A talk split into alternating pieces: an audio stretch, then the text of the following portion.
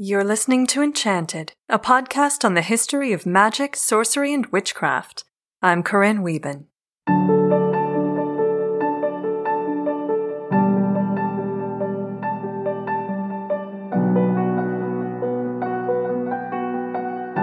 Confronted with the possibility of a vampire in Sussex, the fictional detective Sherlock Holmes declares to his partner, John Watson, this agency stands flat footed upon the ground, and there it must remain.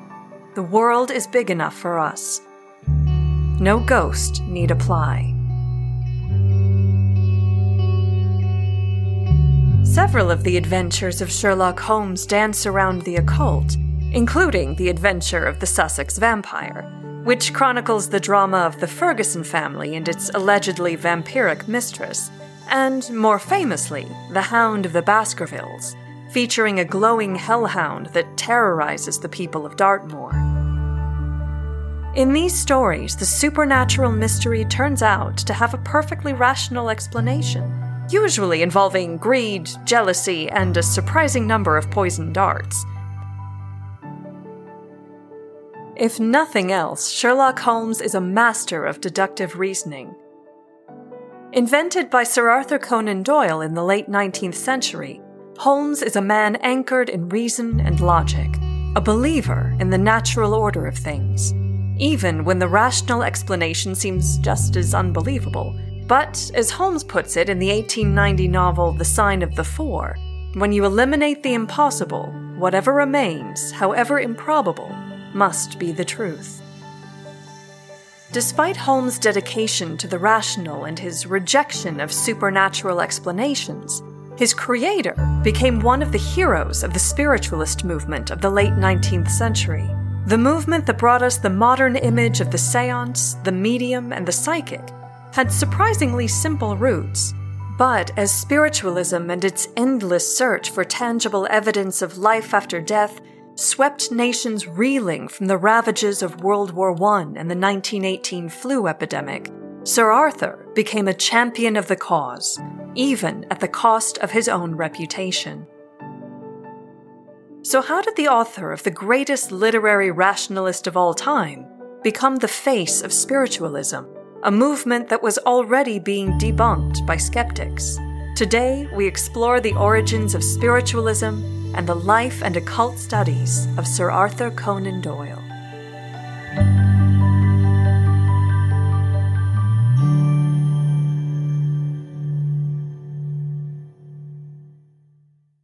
The goal of spiritualism is relatively straightforward to communicate with the world of the spirits, and in so doing, to provide tangible evidence of life after death. The modern spiritualist movement was born in a relatively humble setting, a house in the village of Hydesville in Wayne County, New York, occupied by the Fox family. In 1848, the three Fox daughters, Leah, Margaretta, and Kate, began to share evidence that their house was haunted, saying that they frequently heard rapping on the walls at night.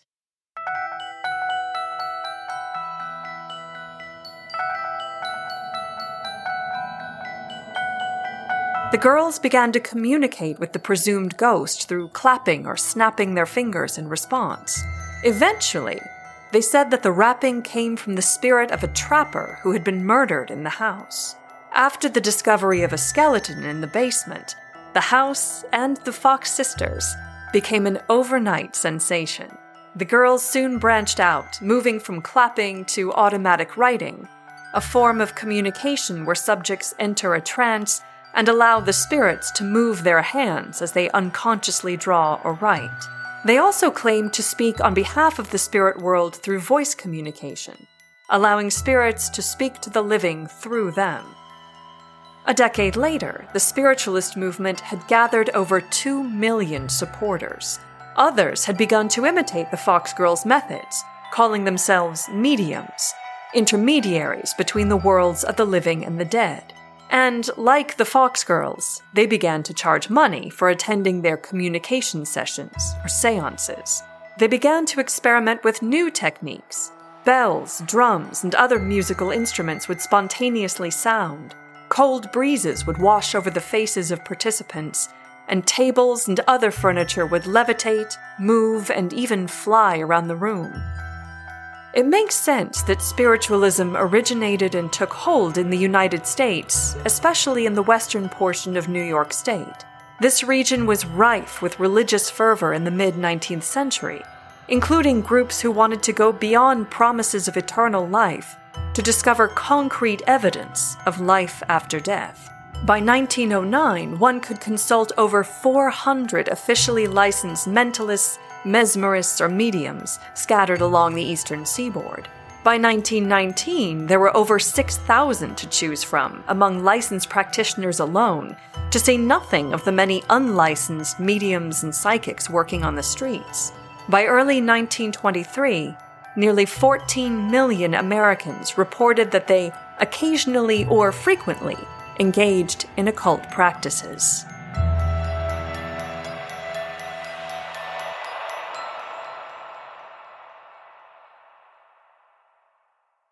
Counting himself among the true believers was Sir Arthur Conan Doyle.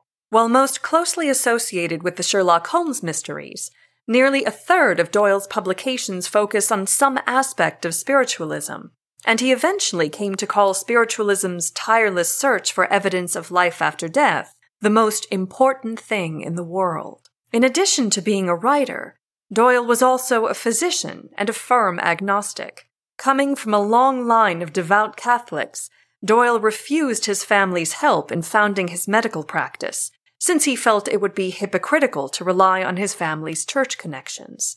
In looking for answers to his own existential questions, his interest in the occult and psychic phenomena appears to have begun in or around 1881, when he began to attend public lectures and seances, like the ones the Fox girls made a living hosting, but it would be several years before he was comfortable addressing his beliefs in a public setting.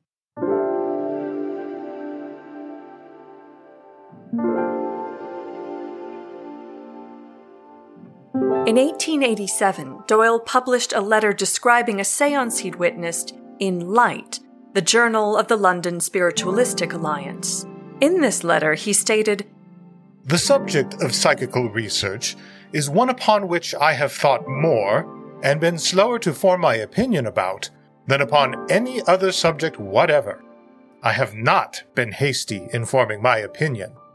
In that same year, he joined the Freemasons at Phoenix Lodge number 257 in Southsea.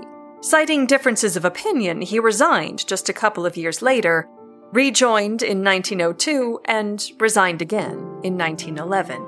By the 1890s, Doyle was beginning to emerge as one of Britain's premier advocates of spiritualism and the occult, and in 1893 he joined the Society for Psychical Research, an organization featuring prominent members of London society, including future Prime Minister Arthur Balfour and other members of Parliament, renowned scientists like William Crookes and Oliver Lodge, and a handful of celebrated philosophers and naturalists.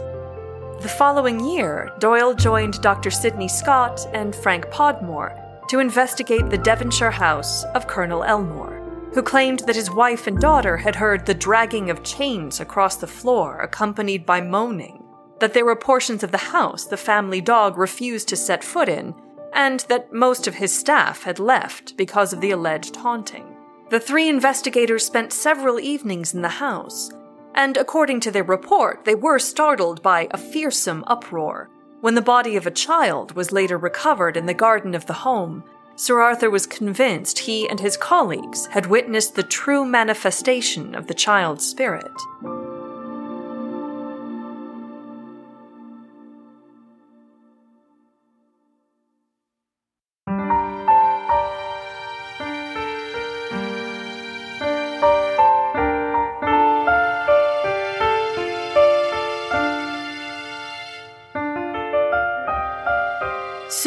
However, Doyle, alongside the rest of Europe, would have to reckon with his own ghosts. The Great War, later known as World War I, had descended on Europe. The assassination of Archduke Franz Ferdinand in Sarajevo set in motion a cascade of diplomatic alliances and mutual defense pacts and exacerbated political and military tensions between Western nation states. Soon, this four year war would see the mobilization of over 70 million military personnel and result in over 20 million combatant and civilian deaths. By 1917, the war to end all wars had already touched the Doyle family. This may seem like an unusual moment for Sir Arthur to give his first public talk on spiritualism, but in fact, his mind must have been narrowly focused on questions of life and death. His beloved son, Kingsley, had left his medical studies to join the war effort and fought in the horrific Battle of the Somme in 1916, one of the deadliest battles in human history. It resulted in over 1 million casualties in the span of just four months. Kingsley was among the wounded. Soon after, the world was facing a new challenge. A deadly strain of influenza was rapidly spreading, and millions were dying of pneumonia and other complications. While most infectious diseases tend to claim the lives of the very young and the very old, this deadly flu was ravaging the young and healthy. Having narrowly avoided death in combat, Kingsley died of pneumonia at the height of the 1918 pandemic. He was quickly followed by Sir Arthur's brother, his two brothers in law, and his two nephews. Immediately following Kingsley's death, Doyle threw himself into his work. He began a series of tours to major cities in Britain promoting spiritualism and published three works on the spiritualist movement The New Revelation, Life After Death, and The Vital Message. On September 7, 1919, Sir Arthur and his wife joined medium Evan Powell for a private seance in Portsmouth, England, during which Powell purportedly channeled Kingsley's spirit to speak. On what he called the new revelation of spiritualism, Doyle declared God has placed me in a very special position for conveying it to that world which needs it so badly.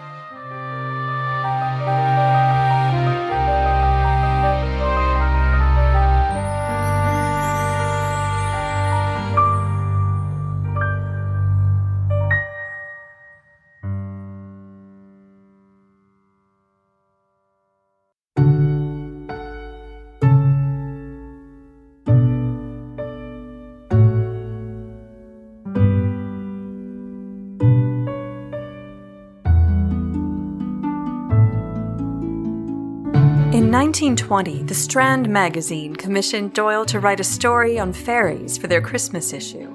In his article, he published a series of remarkable photos taken a few years earlier by two young cousins living in the Yorkshire village of Cottingley. The girls, Elsie Wright and Frances Griffiths, had photographed each other in idyllic settings, interacting with what appeared to be genuine fairies. An investigation by specialists at the Kodak Photography Company had concluded that the negatives were genuine and showed no signs of doctoring, though the company refused to certify the photos as evidence of the existence of fairies. Doyle insisted that two young ladies surely wouldn't lie about such a thing, and used the photos in the hope that they might open readers' quote, material 20th century minds to the glamour and mystery of life a view he expanded on in his 1922 book, The Coming of the Fairies.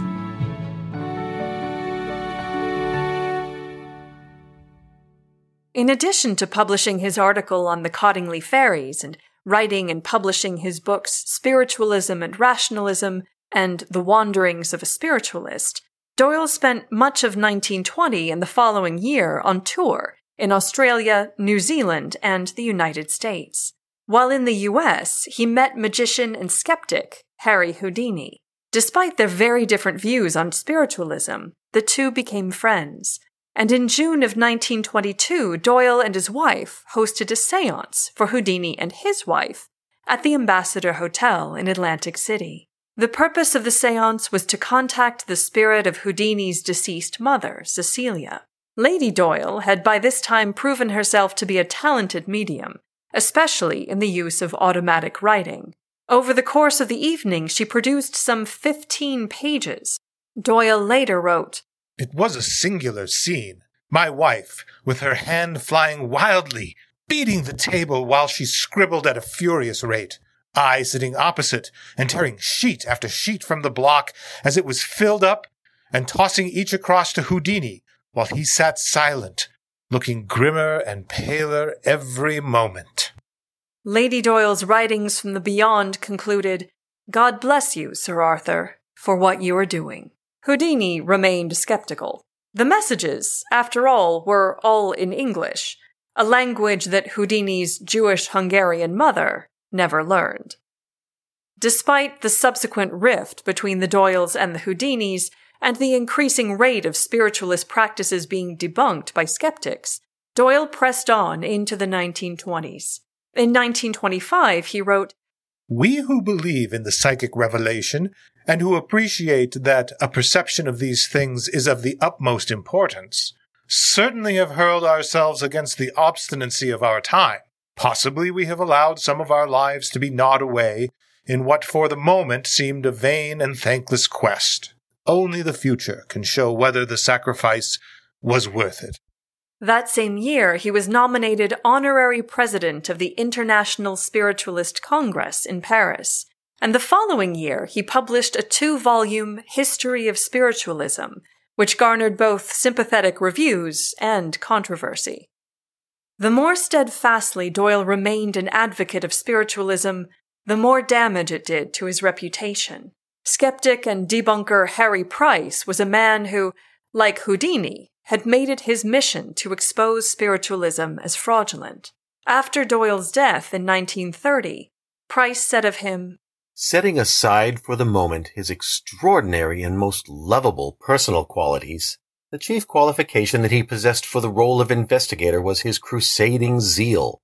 Among all the notable persons attracted to spiritualism, he was perhaps the most uncritical. His extreme credulity, indeed, was the despair of his colleagues, all of whom, however, held him in the highest respect for his complete honesty. Poor, dear, lovable, credulous Doyle. He was a giant in stature, with the heart of a child.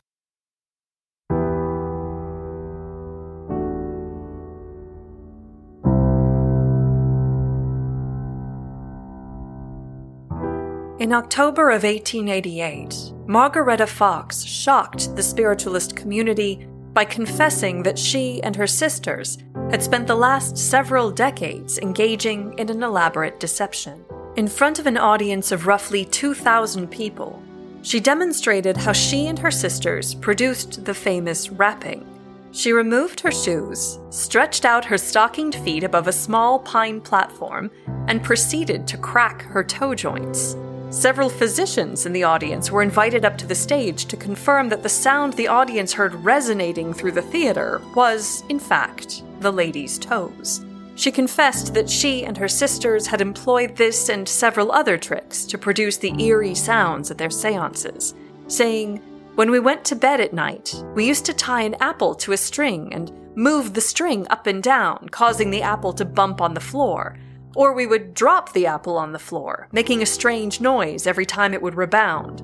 Mother listened to this for a time. She would not understand it and did not suspect us as being capable of a trick because we were so young. Margaretta had exposed the very foundation of spiritualism as fraudulent. In a signed letter published in the New York World on October 21, 1888, Margaretta Fox wrote, Spiritualism is a fraud and a deception. It is a branch of legerdemain, but it has to be closely studied to gain perfection. Outraged spiritualists everywhere refuted her confession. Among these was none other than Sir Arthur Conan Doyle, who responded to Margaretta's confession by saying, Nothing that she could say in that regard would in the least change my opinion, nor would it that of anyone else who had become profoundly convinced that there is an occult influence connecting us with an invisible world. Why, given Margaretta Fox's explicit confession, would people like Sir Arthur continue to believe so fervently in spiritualism? The answer, perhaps, lies in the desire for comfort and meaning, especially after the death and destruction of the Great War and the 1918 flu. The devastation wrought on the world by war and disease at the dawn of the 20th century had left behind an existential void, As Harry Houdini put it, the times hungered for something. A war memorial had appeared in every town, and many people naturally sought some divine solace for their grief. The Doyles were no different, nor really were many of the skeptics. Houdini himself frequently admitted that he devoted so much time to debunking spiritualism because he wanted so badly to be proven wrong. He wanted to believe, as Doyle did, in life after death. Sir Arthur Conan Doyle died in 1930 at the age of 71. Shortly before his death, he wrote, The reader will judge that I have had many adventures.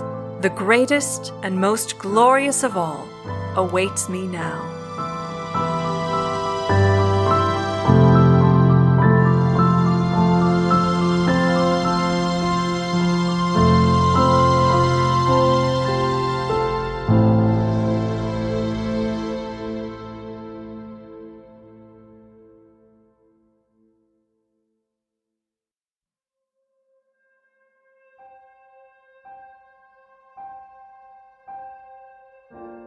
If you enjoyed today's episode, you can subscribe to Enchanted wherever you listen. Rating and reviewing us on Apple Podcasts helps new listeners find us, so if you want to help spread the word, please leave a review and tell your friends about us. This episode was produced by me with original music by Purple Planet. You can find them at purple-planet.com. Special thanks to Lenny Scovel and Randy Wylde for their voice talents.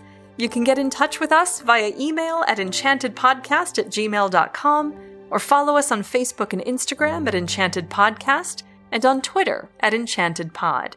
To learn more about the show or to become a supporter and help keep the magic going, please visit enchantedpodcast.net. I'm Corinne Wieben. Thank you for listening and stay enchanted.